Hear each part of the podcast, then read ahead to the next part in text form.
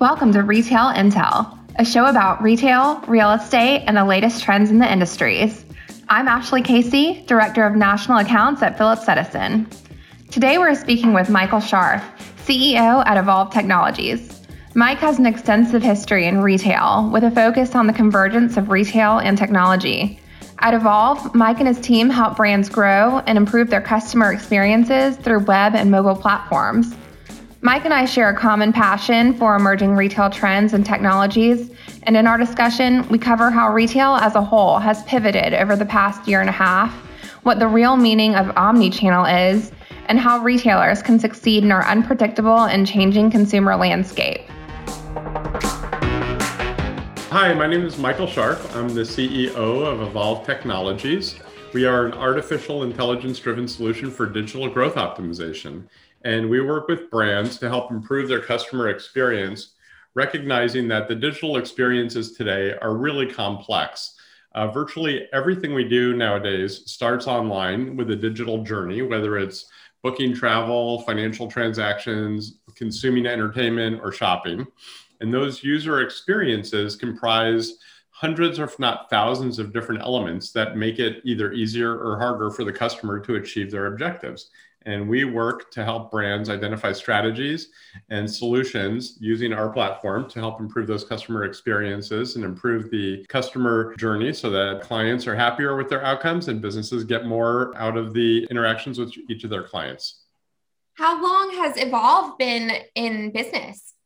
So the company was founded in March of 2019, but we were a spin out of a larger research and development firm that had been around since 2007. So some of the technologies that we've leveraged have been in development now for over a decade, uh, but the company as it stands today was founded about two years ago that's fabulous timing without even knowing it. It's been a year when everyone's really had to pivot and find ways to innovate and, you know, adhere to the customer more than ever. Yeah, absolutely. And, you know, the reason I led the founding of the company was I actually had done some work with the predecessor, the research and development firm.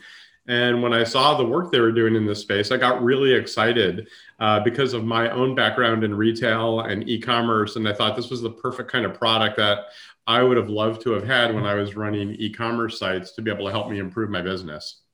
So I'd like to hear a little bit more about your personal background. It sounds like you've been on the forefront of all of this for quite some time. Yeah, well, I've always loved retail. Uh, I actually started uh, in college selling stereos out of my apartment, and you know, ended up making a career in retail uh, early on in merchandising. So I spent the first 15 years of my career working uh, mostly at a company called The Good Guys out in California, and then I moved to Best Buy in Minnesota, uh, where I was a merchant in a variety of categories.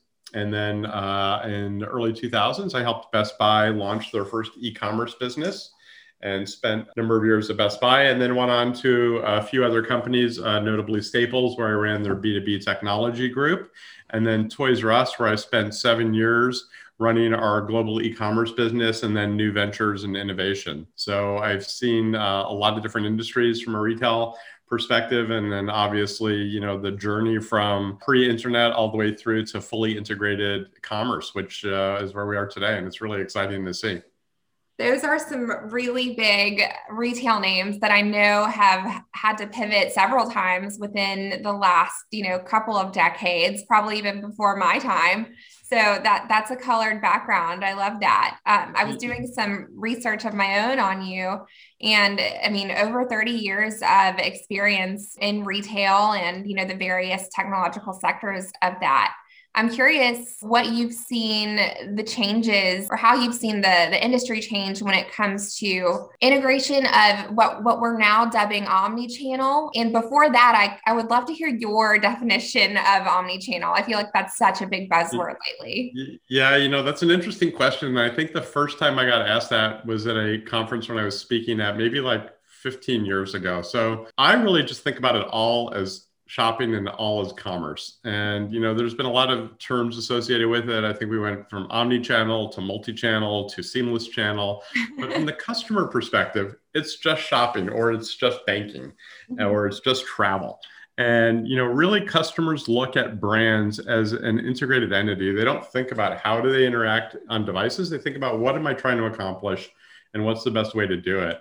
And you know, I think certainly as an industry, we've really gone through a pretty big pivot since the early days of the internet around this concept. I remember when I first joined Best Buy, you know, it was in end of 99, all big companies kind of assumed their e-commerce businesses were going to supplant their stores. And you know we were going to end up being bigger than the stores and everybody was going to shift to digital. And you know as uh, marc andreessen's fond of saying software is going to eat the world. And what we found is that there's you know a big intersection where customers still love that in-store shopping experience the serendipity of discovery that comes the look and feel of products but there are things that the digital channels offer that are way easier for customers and provide a much richer experience, like the ability to do lots of research, customer reviews, you know, Q&A that you could find. Uh, and nowadays, things like augmented reality that allow you to see products in your home. So, you know, it's really about finding the best possible solution for the specific task the customer is looking to do, whether that needs to take place a desktop or laptop or with a mobile phone or in a store and then how those channels interact with each other to create a great user journey. I absolutely agree. And I don't think I've ever really thought of it in those terms exactly. But, you know, as a consumer, I think definitely I'm just shopping. I'm not thinking of it um, as omni channel or I'm online shopping. But like you mentioned, I do really enjoy that experiential factor. And so, from my perspective as retail real estate landlord, we've noticed a lot of digital brands come into the brick and mortar space. Yep. So we call that, uh, you know, the buzzword clicks to bricks is what we would call it a couple years ago. And I think that's probably still a common phrase, but, uh, you know, they, they really note that they need a, a brand presence and that's done with a physical storefront. So I'm curious if you see these brick and mortar locations that used to be purely online, how that's affecting their sales and growth, whether that's digital or in store, if at yeah. all. Yeah, absolutely. Well, I, like we were talking about, you know, there are lots of things that you can do in a digital experience, but some of them you can't. And, you know, for products that customers want to touch and feel, or if they want that immediacy of just going to buy something right now, uh, or if they need to return something or if they want to try something on there's nothing to replicate that you know physical experience yet. We don't have holodecks in our houses yet um, and maybe someday we will. But for now you know i think what has happened is these digital brands digital native brands like amazon or warby parker and others have recognized that the physical environment plays a really big part not only in the user journey but in helping to build their brand and engaging with the market as a whole. So i think you know all retailers, you know, are going to have some need for some physical presence. And on top of just the shopping side, you've obviously got the distribution component. And, you know, ultimately all of those products have to get delivered to customers. And you look at something like the grocery industry, you know, with Amazon's purchase of Whole Foods, not only do they now have an in-store presence where they could show off Amazon products, which they do, but they've got a way to, you know, use a delivery network to bring products to the consumers that's highly distributed and lives outside of their you know traditional distribution network. So we're going to see more and more retail locations you know serve hybrid purposes you know whether it's for distribution or you know in-store returns or you know buy online pick up in store or curbside delivery. There's a whole host of you know new capabilities that get opened up when you start to integrate those channels together that give the customer a lot more flexibility it's funny that you mentioned, you know, the click and collect and curbside pickup and, and delivery. That, as you know, has become more and more prevalent over the past year as those consumers who probably wouldn't have touched that sort of technology ha- were kind of forced to, you know, became a necessity rather than an amenity. So I'm yeah, and not just the customers, but also the brands. I mean, if you look at, you know, the restaurant industry, the grocery delivery industry, these were really laggards in adopting digital channels to engage their customers. And you know, overnight they were forced to completely rejigger their entire operating model to be able to either deliver product or you know have in-store pickup or curbside pickup to be safe and healthy for their clients. And i think what we've seen now is that virtually every industry has recognized that the digital intersection with their clients is really critical to their ongoing success. And you know we've got new behaviors now where we've seen certainly new demographics but really across the entire spectrum of engagement and consumption uh, people start their journeys online now. And while we'll see people go back to movie theaters and people go back to restaurants and people go back to stores you know a lot of these behaviors a lot of these expectations that we now have aren't going to revert And you know, we've probably accelerated the growth of e-commerce broadly by you know at least five, maybe closer to 10 years from the trends that we were on pre-COVID. Mm-hmm. Yeah, I agree, Mike. You know, I've I've often said when I do my own sort of interviews with media outlets that we were already seeing many of these trends prior to 2020, prior to 2019, but this just really um, escalated the pace, how quickly they would come to fruition and really be prevalent within our consumer society. So I, I think we're on the same page there. You know, Phillips Edison is almost entirely grocery anchored shopping. You know, I'm curious if you've seen grocers innovating in any other specific ways to make the shopping experience more convenient for consumers other than the click and collect and curbside and, and delivery. I mean, is there any other sort of technology that? Yeah, well, well, I think first and foremost, you know, the probably the biggest impact for grocery, you know, when COVID hit was not so much the user experience and the user journey, but really the supply chain and logistics of getting food to people. So what we saw early on was a really intent focus by all the grocers nationally, as well as restaurants, around how do they streamline their operations and think about that kind of point to point opportunity for delivery to a consumer rather than you know kind of point to store. And that you know took a lot of effort for companies to you know re-engineer their supply chain. So i think now they're in a position where they've got a lot more flexibility. But the the things that i think are really starting to bear fruit now are things like mobile applications customer loyalty and rewards programs you know thinking differently about the flow in the stores. How do you get people in and out faster? So obviously some of these trends like self checkout and others you know are certainly taking hold earlier on but a lot more engagement through digital devices and then even you know companies uh, stretching into content you know helping customers think about how do they eat what do they eat how do they prepare foods and how can they be a partner across that entire spectrum of food not just delivering it or selling it. So i think it's exciting with your group Evolv so do you all implement these applications or design them to help bridge that gap? Or mm-hmm. what's the role with Evolv when it yeah so we we help brands improve their customer experience. So we're not an e-commerce platform uh, but we will work with them to help identify opportunities to improve their user experience and their journey. Everything from you know the user flow to the design of the site to the types and places of the content to how they handle checkout um, and we can do this across all of their digital touchpoints, whether it's the website, it's mobile applications, it's email, chatbots. So it's really about identifying, you know, within a digital experience, what is the customer trying to accomplish and how do we make that the most enjoyable and easiest experience possible so they can do what they want as easy and as fast as possible, yielding, you know, great returns for the customer in terms of ease of use and then great outcomes from a business standpoint for for the brands and you know it's not just commerce. It could be signing up for an email. It could be you know creating a loyalty account or checking your balances. It could be signing up for credit. You know any kind of interaction that you do in a digital experience is an area where we can help brands improve there have just been so many cool technological advances that I've seen and that I've, I've, actually used myself. You know, a lot of these restaurants are doing the order online and then pick up in store. And I don't speak to anyone. I just walk in, pick up a bag that says my name on it, and walk out after I've ordered on my phone.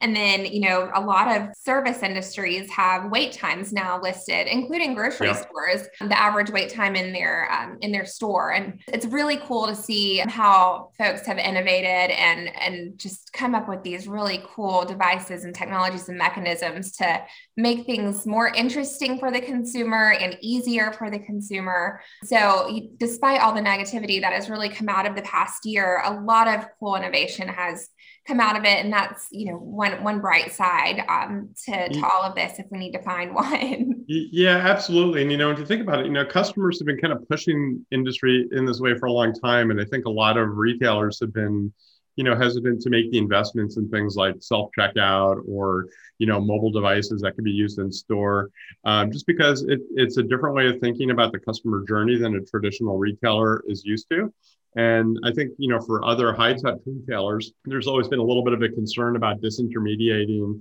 that human connection with the consumer but a lot of consumers, like you said, they just want to get into a store, get what they want to get out. And a lot of times they would prefer to do it without talking to someone the internet has really created you know an opportunity for customers to be significantly smarter about their shopping patterns and journeys than they used to be and the access to online reviews and q&a and feedback um, and comparison engines make the customers, you know, have a lot more control about that journey. So thinking through how does that experience need to change in a world where the customer is really empowered has been, you know, a big sea change in how we think about retail. And you know, that's not to say there's no role for, you know, great in-person customer experience, but it's different than it was, you know, 20, 30 years ago.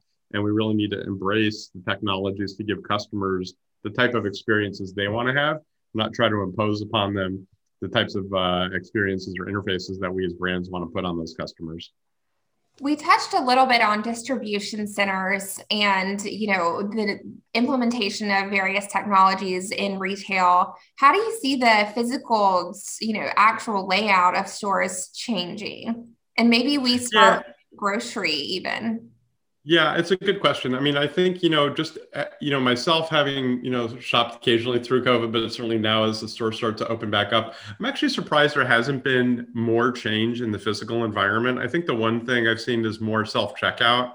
But beyond that, there hasn't been a really big pivot in the user uh, kind of journey through a store. I think, you know, as in store pickup and curbside become more prevalent as ongoing, not temporary fixes, I think stores are going to need to think about how do they re engineer the layout of the store so it's easier for customers to get in and out and find the goods they're looking for. You know, some companies now are starting to install lockers for pickup, which I think is great near the front of the store or special dedicated lanes uh, for customers who are just doing pickup. So I think all of those things around how do customers get product are going to change the way the store changes. Outside of grocery if you start to think about the idea of a expanded assortment and endless aisle in other industries where you might have a lot more products in your online journey than you do in a physical store you know finding new ways to expose those products to customers in the stores through digital experiences uh, whether they're you know large interactive displays or possibly ar or vr experiences i think are going to be really fun to see how those unfold over the coming years because that store experience is still going to be important. But you know one of the benefits of an online shopping journey is you can carry a lot more products than you can in your physical store. So i think different industries are going to have different challenges um, that they're going to have to face. And then obviously you know health and safety you know in the era of covid i think we're all going to be a lot more cognizant about you know how and where we engage and you know things we touch. And i think that's certainly you know really critical in the food space where where food safety has always been a big issue but you know there's a new heightened sensitivity now. So you know how is uh, that going to affect the user experience and what does that look like in a store environment going forward where kind of low touch is going to be more important so that kind of made me think of uh, technology that we've recently implemented from the landlord side. So, not so much retail, but we can now allow our prospective tenants to tour our stores entirely virtually or our vacant spaces to tour our stores entirely online so they can enter through the doors you know check out all of the walls even the bathrooms the hvac and i wonder if that might be hmm. something that retailers could implement to allow customers to do this sort of retail journey but all from the comfort of their own homes before they either go in and pick up or um, yeah, absolutely. I think finding ways to, you know, kind of make that journey as, you know, easy and, you know, touch free as possible. I've also, I guess one of the other things I've seen is certainly everybody has installed automatic doors everywhere now. Mm-hmm. Um, and, you know, I've noticed uh, in the bathrooms, there's a lot fewer hand dryers now and, you know, a lot fewer air dryers. And now people are going back to paper towels because they're, they don't spread viruses or germs around. So it's interesting to see, you know, just some of the small technologies that kind of really improve environments.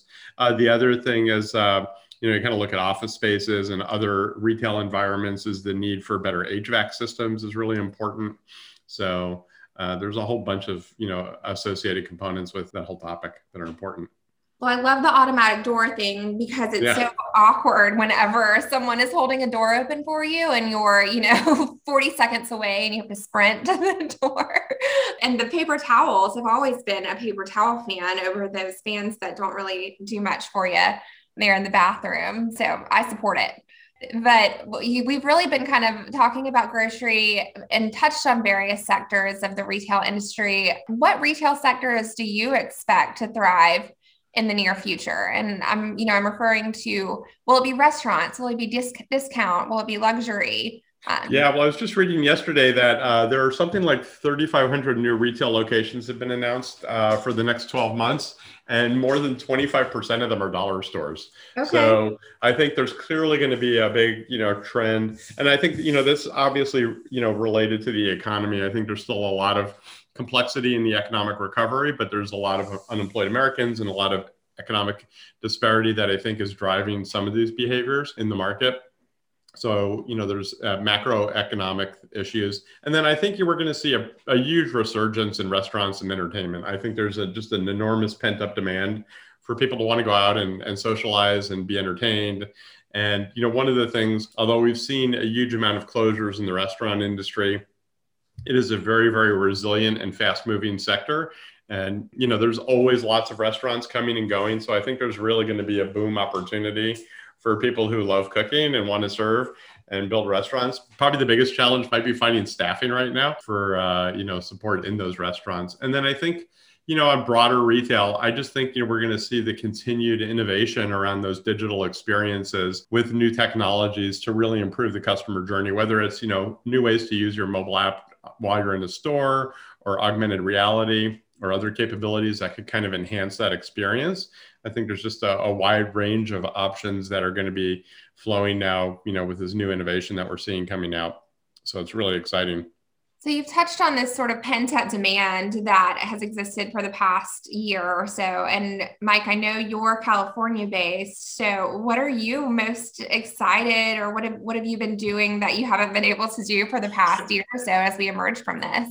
Uh, well, I uh, just picked my son up from college in Maine uh, a few days ago, and I went to my first indoor dining experience in over a year, and it was really wow. fun. Yeah. Um, so I am very much looking forward to you know going out to my local restaurants. We moved in the middle of COVID, so we're in a, a new neighborhood now, and I'd love to go explore and get to meet some of the folks in the local shops and restaurants. Also, really excited to go back to see live music, which I'm a big fan of and have not done in a long time. Mm-hmm. So, um, haven't seen anything planned yet, but hopefully by fall we'll start to see live music venues, you know, really getting going again. So for me, you know, it's really about socializing, and then uh, on the work front, you know, being able to go spend time with my team. I love working in person, and we haven't been in the office since last March. So, uh, getting back together with the team on a regular basis is something I'm really looking forward to. Well, I'm in Georgia, Mike, and so we're a totally different animal. I actually just b- bought my first concert tickets for October, and that'll be my first concert within, you know, the last, I don't know, year and a half or so, or maybe two years by then. So very excited for that and just attended a conference in Florida which felt very odd at first. yeah, yeah, I'll bet. Definitely feels weird to be out and socializing again. I mean, the first time I went for a walk without my mask, it felt kind of weird. It was like, oh, I'm supposed to have a mask on, but I don't really need to. And I've been told now that I don't have to wear it in public. Uh, you know, if I'm not near a crowd. So, um, you know, all those behaviors are going to take time. And I think we just need to be, you know thoughtful as a society that there are a, a, wide range of perspectives on how to deal with this stuff and we need to try to treat each other kindly and with sensitivity and hopefully we'll all get through this together. So what, what do you think the overall takeaway for retailers with a brick and mortar presence is from the past year or year and a half? Yeah, I think, you know, innovation across the user experience is super critical and embracing new channels is not something that we should wait to be forced to by the customers. I think some brands were really aggressive about adopting digital technologies early. And I think everybody really needs to think about all of those customer touch points and not just um, you know web-based but whether it's phone or store or you know mobile all of them are super important to the user journey and you only have one brand and that brand lives across all of those touch points and you need to think about them you know seamlessly from the customer perspective not from an internal organization or a technology perspective but you know how does each of those interfaces you know really enhance your user journey and how does it create great customer experiences which create brand loyalty I think it was Winston Churchill that said, never let a crisis go to waste. yeah, exactly. Um, and this is a perfect example. I think companies have a chance to really think about the learnings they've had in the last year and how to, you know, really embed those into their operating models for the ongoing future. And then hopefully think about how to create more nimble platforms. So, you know, when the next unexpected event, hopefully not a crisis, but the next unexpected event happens, they're ready to pivot and move fast to take advantage of it, the opportunities yes. that arise.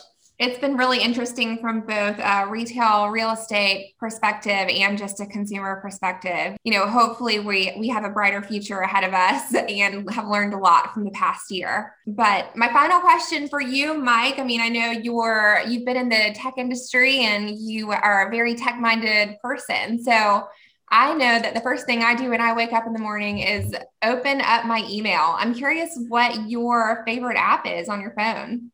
Yeah, well, uh, you know, I have a lot of apps on my phone because I spend a lot of time on it. So I do all the usual stuff. I check Facebook. I obviously check Slack and my messages and my social media. But, you know, probably the things that, you know, I have been using a lot more than I might have in the past are online cooking applications. So I do a lot of cooking. Obviously, everybody's done a lot of cooking lately, but I've always loved to cook. So I really like the New York Times cooking Cooks Illustrated. Uh, I have an app called Copy Me That that allows me to collect recipes from around the internet and save them. And then I've made abundant use of DoorDash in the last year. You're not alone. no. Um, and then just on the fun side, I found a new app recently called Uncrate, which is a uh, online uh, I guess it's a shopping site, but it, basically they aggregate all kinds of cool geeky stuff for guys who want to be James Bond type person. You know, cool clothes and cars and gadgets and stuff. So you know that's a fun site to look at every day to see what's new. Like today yeah, they got like a, a little just, floating uh, like a little floating uh, house you could buy, stuff like that. So I just Googled it and definitely James Bond esque. So I'll yeah. have to check that out a little bit more. My yeah, and I'm looking forward to going to see the new James Bond movie in theaters, hopefully this fall. Yes, been delayed three times. Um, but what we might miss the days when you could run out an entire theater for a hundred bucks or whatever they yeah, have. Yeah, I think so. well, Mike, it's been a pleasure to chat with you. Finally, I'd just like you to plug Evolv and let people know how they can find you um, and you know what the best way is to contact you and, and utilize your services. Yeah, well, thank you so much. So uh, the easiest way to find us as a company would be on our website at Evolv. That's E V O L V dot AI. And if you want to reach me, it's michael.scharf at evolv.ai. And we look forward to hearing from you. Thank you to Mike and the Evolv team for joining me in this conversation. You can find Evolv at evolv.ai. That's E V O L V.ai.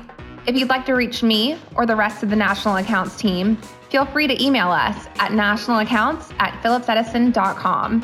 Also, subscribe to Retail Intel to hear more conversations with decision makers and innovators in retail real estate.